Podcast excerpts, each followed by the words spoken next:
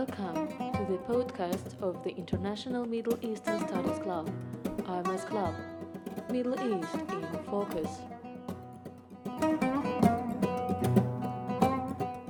Приветствуем вас на подкасте IMS Club, Международного клуба ближневосточных исследований. Сегодня у нас в гостях а, военный обозреватель, руководитель отдела исследований ближневосточных конфликтов Института инновационного развития, эксперт РСМД, член IMS Club Антон Мордасов. Антон, спасибо, что вы сегодня с нами. Первый вопрос, который бы очень хотелось задать, это а, вопрос касательно вывода российских войск из Сирии. Это уже третье по счету объявление о выводе войск. После первых двух, по сути, ничего не происходило. А, сейчас понятно, что за Россией на постоянной основе остается две военные базы, это Хмимим и Тартус, при том, что Тартус а, будет переквалифицирован, так понимаю, в ближайшее время из пункта материально-технического обеспечения ВМФ России в непосредственно военно-морскую базу. Действительно ли Россия сейчас действительно уходит из Сирии и а, Почему именно сейчас? Потому что, несмотря на все заявления о победе над исламским государством, а, исламское государство продолжает и осуществлять контратаки, и а, вести активную а, деятельность, э, доставляя немало проблем. Почему именно сейчас? Ну, я думаю, что нынешний вывод войск действительно похож на вывод войск частичный. Вот. Понятное дело, что первый, первый вывод, во втором я даже не говорю, там его и не было. Вот. Первый вывод войск был все-таки таким политическим маневром для снижения накала страстей, а, потому что ну, практически через неделю было объявлено о взятии Пальмиры, то есть тогда, когда в общем, объявлялось об первом выводе, интенсивность боев была большая. Я не говорю о том, что уже там а, добровольцы сейчас на военной кампании участвовали вместе там с пакистанскими, афганскими а, шиитами а, в штурме. Вот, поэтому, конечно, а, первый вывод был политическим маневром, хотя, возможно, и действительно думали, что если объявить о частичном выводе группировки, то сирийская армия возьмет флаг в руки, что называется, и начнет более успешно наступать. Но я не верю в эту версию, хотя она очень популярна среди военных. Вот, потому что, а, ну, по той причине о том, что я уже сказал, и вторая причина это все-таки крайне низкая боеспособность сирийской армии, которая фактически представляет себе различные группы, зачастую спонсируемыми различными бизнесменами, вот, в том числе вне Сирии. Вот. Низко ее боеспособности были а, не приходилось сомневаться еще до начала российской военной операции официальной. Вот, поэтому, поэтому это все-таки был политический маневр. Сейчас действительно с крупными анклавами именно исламского государства закончено, то есть интенсивность ударов а, меньше, а вот, поэтому те же а, а, фронтовые бомбардировщики Су-24 а, можно вывести спокойно. Вот. И уже и уже если и действовать, то, в принципе, теми силами, о которых официально никто не отчитывался. То есть это армейская авиация, вертолеты, хотя они тоже выводятся, но тем не менее, собственно, количество вертолета вылетов интенсивность работы, она вообще нигде не публиковалась. Вот, так же, как и не публиковалась численность подразделений а, ГРУ, все специальных операций. А, вот. А они, кстати, на том же востоке Сирии, они так или иначе, скорее всего, будут востребованы, а, потому что, собственно, с исламским государством а, не все еще покончено именно вот в тех анклавах, где, собственно, в последнее время были бои. А, вот. Ну, а запад Сирии, запад Сирии, это уже немного другая уже история. А, хотя понятно, что и здесь включение российских военных, а, ну, во-первых, оно идет, и оно возможно и в дальнейшем.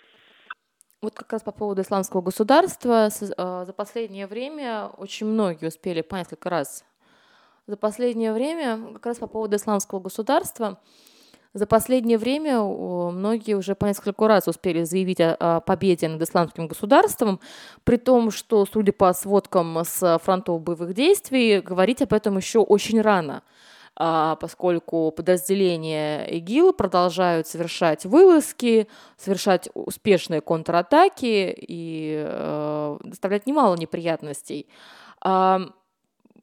Что на самом деле происходит на фронте борьбы с исламским государством? Ну, здесь стоит обратить в первую очередь на два момента. Первый момент а, все-таки, все-таки, вот по моему убеждению и, собственно, по моим данным, численность иностранцев а, в, числе, в рядах исламского государства очень часто завышалась. А, завышалась она, конечно, в политических целях, вот. И даже если мы будем анализировать там заявления, то, в общем, понятное дело, что там э, количество уничтоженных э, всеми коалициями будет равно там будет превосходить э, чуть ли не численность Сирии и Ирака вместе взятых. Вот. Но это, это, конечно, шутка, но если всерьез, то все-таки костяк исламского государства составляли местное население, сирийцы и иракцы. А, я бы даже сказал, что 60%. Но ведь трупов-то чисто местных боевиков, их не так много. Да, понятное дело, что при авиаударах, конечно, там части тел трудно распознать. Часто боевики после авиаударов там выкапывали ямы, там а, складировали тела. Но тем не менее, а, понятно, что исламское государство и все предшествующие ему структуры, которые на самом-то деле развивались в Сирии, а в лагерях беженцев э, из Ирака, которые бежали во время Иракской войны, а, и которые а, и командный костяк там а, вычисленный из Ирака Аль-Каиды, который жил на сирийско-иракском пограничье, в этих э, многочисленных тоннелях, которые невозможно зачистить, а если как-то можно, то только с опорой на очень хорошо знающих местность людей. Э, если с ними до войны Сирии, а Мухабарат, э, сирийские пограничники, э, не особо активно боролись, э, да уж если так прямо говорить, часто одиозными личностями прямо торговали, выдать, не выдать за какую сумму. Это касается не только американцев, это и касается боевиков, которые с Северного Кавказа бежали в Сирию, которые там обучались в различных образовательных учреждениях. И потом влились в исламское государство безболезненно. А, то я как-то с трудом себе представляю, как можно фильтровать э, население, пусть э, хотя бы вот на востоке Сирии, в этих пустынных суннитских бедных районах, э, в этих районах, где э, есть десятки племен, э, начиная там э, десятка крупных и заканчивая там э, мелкими, которые там насчитывают э, несколько тысяч всего. Вот, вот в условиях потери агентурной сети, в условиях разрушения инструментов там, низового управления государством и вообще трансформации племенной ткани, трансформации взглядов этих племен под э, воздействием э, жизни под исламским государством.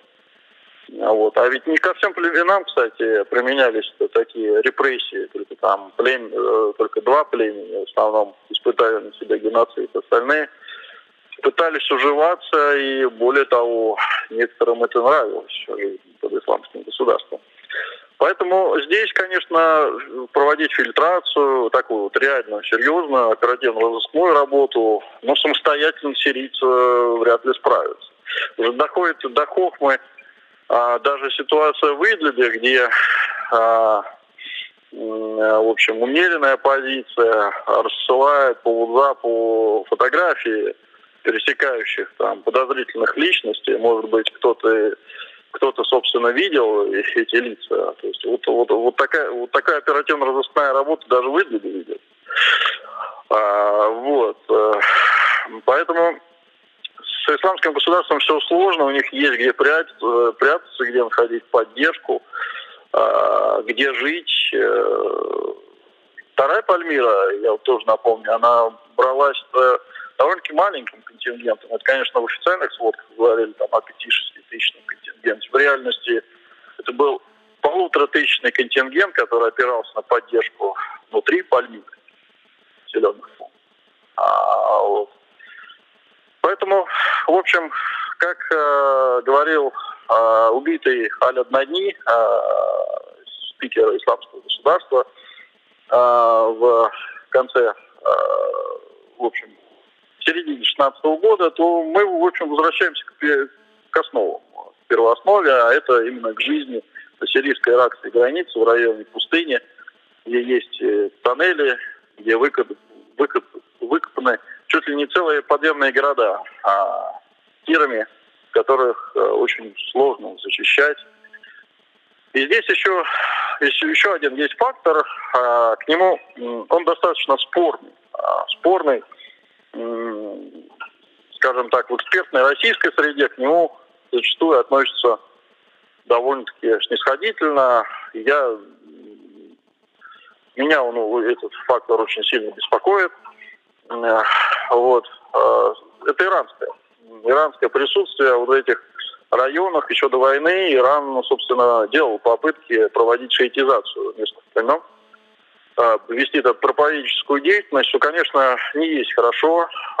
Фактор, любой фактор шиитского, шиитской активности в суннитских районах, вот этих бедных, он используется исламистами для своей пропаганды, для наращивания своих ресурсов в ситуации, когда действительно речь идет о формировании вот этого логистического коридора, не очень такого большого, там не обязательно какие-то там э, чертить различные карты, но если стоит хат Шаби а, со стороны иракской границы, а, где, в общем, сильные настроения проиранские, где много проиранских отрядов, э, и если есть различный конгломерат э, группировок э, в районе сирийской пустыни, то почему, собственно, не перебрасывать эти ресурсы?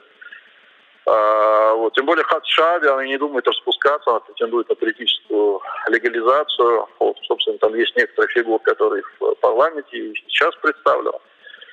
Вот поэтому логистический вот этот коридор для поддержки э, оси сопротивления иранской, он, конечно, реален. А, другое дело, что а, в общем, там э, идут попытки иракской армии уже в кооперации с демократическим сил Сирии а, на некоторых участках границы ограничивать иранское влияние. А, вот, но, естественно, это все под патронажем американцев, которые тоже беспокоит, иранское влияние, и, собственно, вот это сирийско-иракское пограничье, которое они в принципе, в войне с Ираком еще по тем временам довольно неплохо знают, и э, там и в свое время вот в этих тоннелях и американцы гибли. А, вот, еще 2000-е. Вот. Поэтому, в общем, это, это проблема, это действительно проблема. В этих тоннелях могут прятаться десятки, э, десятки, сотни даже опытных оперативников, проповедников, которые через агентурную сеть в Сирии, в Ираке будут взаимодействовать с довольно автономными чейками, своей агентурой и так далее. То есть халифат 2.0 действительно может повториться, при том, что боевики исламского государства ведь недаром а иногда прятали местное население в подземных бункерах а, в тех районах, которые подвергались жутким бомбардировкам. А, э, они вызывали злость у населения от, э, в общем, к тем, кто их освобождает. И э, в условиях разрушенных структур, когда не, не ясно, кто их будет восстанавливать, и не ясно, собственно, будет ли как-то исправляться вот этот этноконфессиональный дисбаланс, то есть все предпосылки для реинкарнации исламского. Продолжая эту тему, сейчас идет такая определенная перепалка между Россией, США, Европой и остальными по поводу того, кто же на самом деле одержал эту победу над ИГИЛ. Америка обвинила Россию в том, что Россия приватизировала э, победу над исламским государством. А, но а, на самом деле, понятное дело, что победе говорит рано, ему были совершены определенные действия, которые позволили подавить исламское государство его присутствие, кто, кто в этом сыграл на самом деле наиболее важную роль, наиболее значимую? Кто больше прав в этом споре между мировыми державами? А, ну, конечно, сказать, ну, как у нас любят говорить, да, конечно, в пропагандистских целях, что значит там Россия боролась с исламским государством, и она полностью его победила, ну, конечно, это не так. Но я бы, конечно, не стал бы принижать роль России по некоторым, по нескольким параметрам. Да? Ну, во-первых, даже э, когда боролись с, с исламским государством в Ираке, то, собственно, российское оружие, которое довольно-таки оперативно, иногда экстренно поставлялось, оно играло свою роль. Вот, это, во-первых. Во-вторых, э, понятное дело, что российская операция привела к активизации а, американских всех вот этих усилий, коалиции. А, тут, конечно, можно очень сильно спорить по поводу демократических сил Сирии, когда они появились. А, потому что, ну, как бы официально они появились в октябре, после того, как Россия уже начала свою э, российскую операцию. Но понятное дело, что переговоры об альянсе и американские инструкторы были там уже несколько месяцев. Еще до начала официальной российской операции. Но ведь российская военная операция также не начиналась в сентябре. Она как минимум началась еще в августе, когда уже стали фиксироваться русскоязычные, э, русскоязычные э, бойцы в районе там Латаки, да, и более того, еще в феврале, еще в начале 2015 года ряд офицеров э, были зафиксированы в Ираке. А, в одной из гостиниц, э, собственно, по, ну, вот по моей информации, а, собственно, это были офицеры, которые потом принимали участие в становлении вот этого центра в Багдаде. То есть проработка она началась еще, еще, еще в то время, и, конечно же, в этих условиях там приезд Касем Сулеймани в Москву, да, который там часто говорят, что он, значит, там ткнул, ну, ткнул пальцем в карту и сказал, вот мы вот так сделаем, то все будет замечательно, это, конечно же, неправильно. А, вот. Э, ну, в Сирии, конечно же, а, сирийские войска воевали с исламским государством а, там, на различных направлениях, а, вот, и отделением исламского государства на западе страны, вот, и в центре страны. Но, конечно, все-таки основные бои э, велись против оппозиции. Ну и не будем лукавить, и Россия ведь проводила первые э, моменты операции, э, авиаудары не по исламскому государству.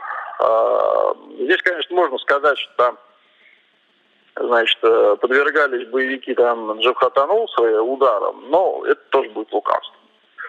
А, удары наносились чисто по списку групп, которые получали помощь от ЦРУ. Ну, можно по списку галочек ставить. Это не, это не случайно.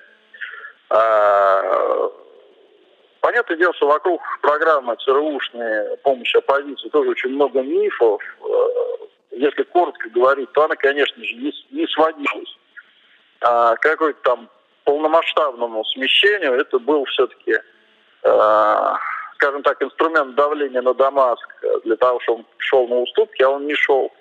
И инструмент поддержки групп оппозиции, которые за время своего конфликта, там есть группы, которые показали свою приверженность э, отделению от различных э, радикальных групп, даже когда по ним а, всем а, наносились удары, и они не кооперировались просто из-за того, что были. А, вот. То есть, э, конечно же, поэтому здесь есть о чем спорить. Но, тем не менее, тем не менее, давайте признаем, что Масула, Ирака была освобождена все-таки международной коалиции. А, вот. а именно там, именно там были наиболее сильные сильные группировки боевиков и более э, укреплена, укреплена инфраструктура. структура. Вот. Но, тем не менее, российский фактор, он, конечно, сыграл на то, как действовала коалиция, с какой скоростью действовала, в каких направлениях, вот, и так далее. Поэтому я бы сказал, что здесь, э, здесь нельзя говорить преимущество российской падения, так же, как и нельзя говорить о преимуществе падения коалиции. И мой последний вопрос, э, который я считаю очень важным на данный момент, это вопрос сирийского урегулирования. Сейчас очевидно, что женевские переговоры зашли в тупик, а сирийские, э, сирийское урегулирование вообще находится в таком в пролече. А как вы видите дальнейшее развитие событий, к чему мы идем и что ожидать на сирийском треке? Да, это, конечно, очень, очень сложный, тяжелый вопрос. Э, а, я довольно скептически отношусь к Дамаску, к э, властям. Я считаю, что сирийский режим, э, он отжил свое, он не жизнеспособен, мягко говоря. Вот. И, конечно, различные вот эти все спецслужбы, различные кланы, которые не, хот, не хотят никаких реформ, не хотят допуск, допускать эти реформы, и которые, собственно, пригласили Иран а, в Сирию, а, вот, тем самым, конечно, а, в общем, укрепляя а, почву для возникновения различных и роста радикальных структур, конечно, которые, конечно же, были более жизнеспособны, чем а, сирийская свободная армия.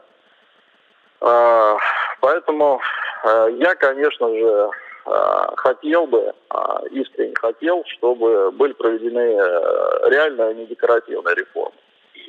Вот. А, чтобы было сформировано, ну, в общем, все, что было, допускает резолюция 2254, то, о чем говорит, собственно, Министерству, формирование там, временного переходного правительства, интеграции, а, создания там, новых вооруженных сил, интеграция оппозиции. Есть различные механизмы, есть, есть достаточно много наработок, как у ООН, собственно, у оппозиции, там есть представители,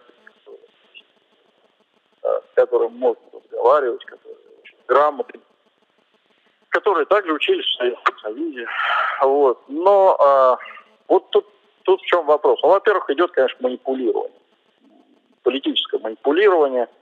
А, вот. Сейчас, а, в принципе, тот конгресс, который созывается, а, я, конечно, понимаю его благовидную сторону. То есть, с одной стороны, он приглашает курдов, которых там, Курский национальный совет, там, различные другие структуры, которые там в Женеве довольно-таки не представлены вообще. А вот, и, скажем так, и демократический союз может через гражданские администрации Африна и Кобы не участвовать э, опосредованно, скажем так, в переговорах. Как, допустим, Ахрарашан тот участвовал а, в, первых, в первой Астане опосредованно через группировку Сукуаша. Вот. Эм, и, э, и, конечно, там запуск межсерийного, вот, вот этого межсерийского диалога, он, наверное, может там, способствовать чему-то. Но есть, есть несколько моментов. Во-первых, но в этом списке, который был опубликован, а потом сначала, а потом затем был снят МИД, но подавляющее большинство оппозиционных так называемых э, фракций имеет штаб, штаб-квартиру в Дамаске и Москве. Это не оппозиция.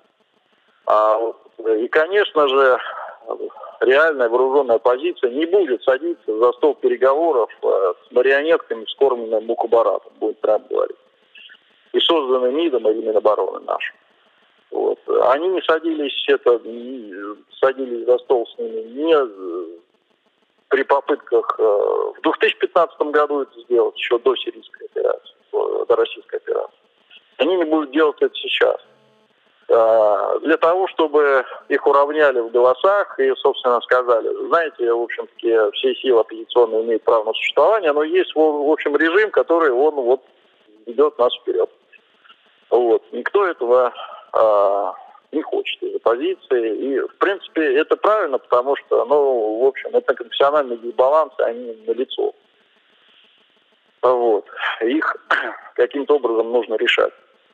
Вот. А, и кроме того, Национальный конгресс, он своевременен и логичен только тогда, когда есть доверие между сторон. А о каком доверии можно говорить, когда Восточная Гута, э, где э, несколько групп оппозиции, которые подписывали мирное, ну, по сути дела, сепаратное соглашение с Россией сначала в Каире, потом в Женеве, собственно, против них, не скрываем, не, скрыва, не скрывают там про правительственные СМИ, проводятся постоянно наступательные операции.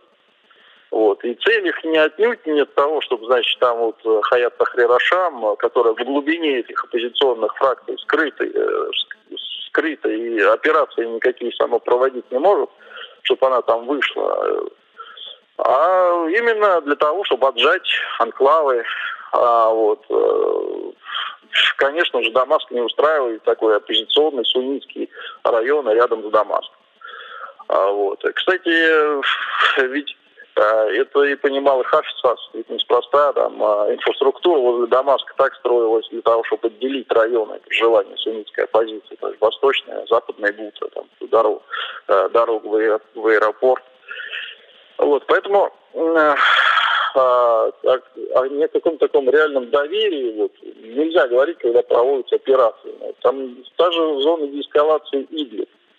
Сейчас она, в принципе, все идет к тому, что она сократится на одну треть. А вот. Э, там ее пытаются обрезать сейчас проиранские сирийские войска. А, понятное дело, что операции они проводят там действительно против Хаят Тахрира Шама, но вы знаете, если вдруг у вас зона деэскалации резко сокращается э, чуть не наполовину, ну на одну треть, это точно, то ну как-то это надо объяснять, наверное, народу вот, в том числе и западному, и арабскому миру. А то как-то вера в ваши зоны деэскалации, которых и так э, очень слабая, э, она может и испариться совсем. Вот, это как бы не очень правильная это политика такая. Вот. А Минобороны недавно опубликовал такую именно карту, где, собственно, вот, уже в обрезанном виде. Вот. Поэтому э, Пока, пока все идет к тому, что, собственно, это политическое регулирование, если будет э, проводиться какие-то реформы, то они будут декоративными. А, даже если будут опираться на местные советы при проведении выборов, а, то я не понимаю, каким образом обеспечить честное и прозрачное голосование в условиях там, использования административного ресурса. Поэтому пока все, пока э, я все это политическое урегулирование, а, оно довольно-таки а, витает в воздухе, в общем. И э, самое главное, конечно, это позиция тех стран, которые формально должны защищать суннитскую оппозицию.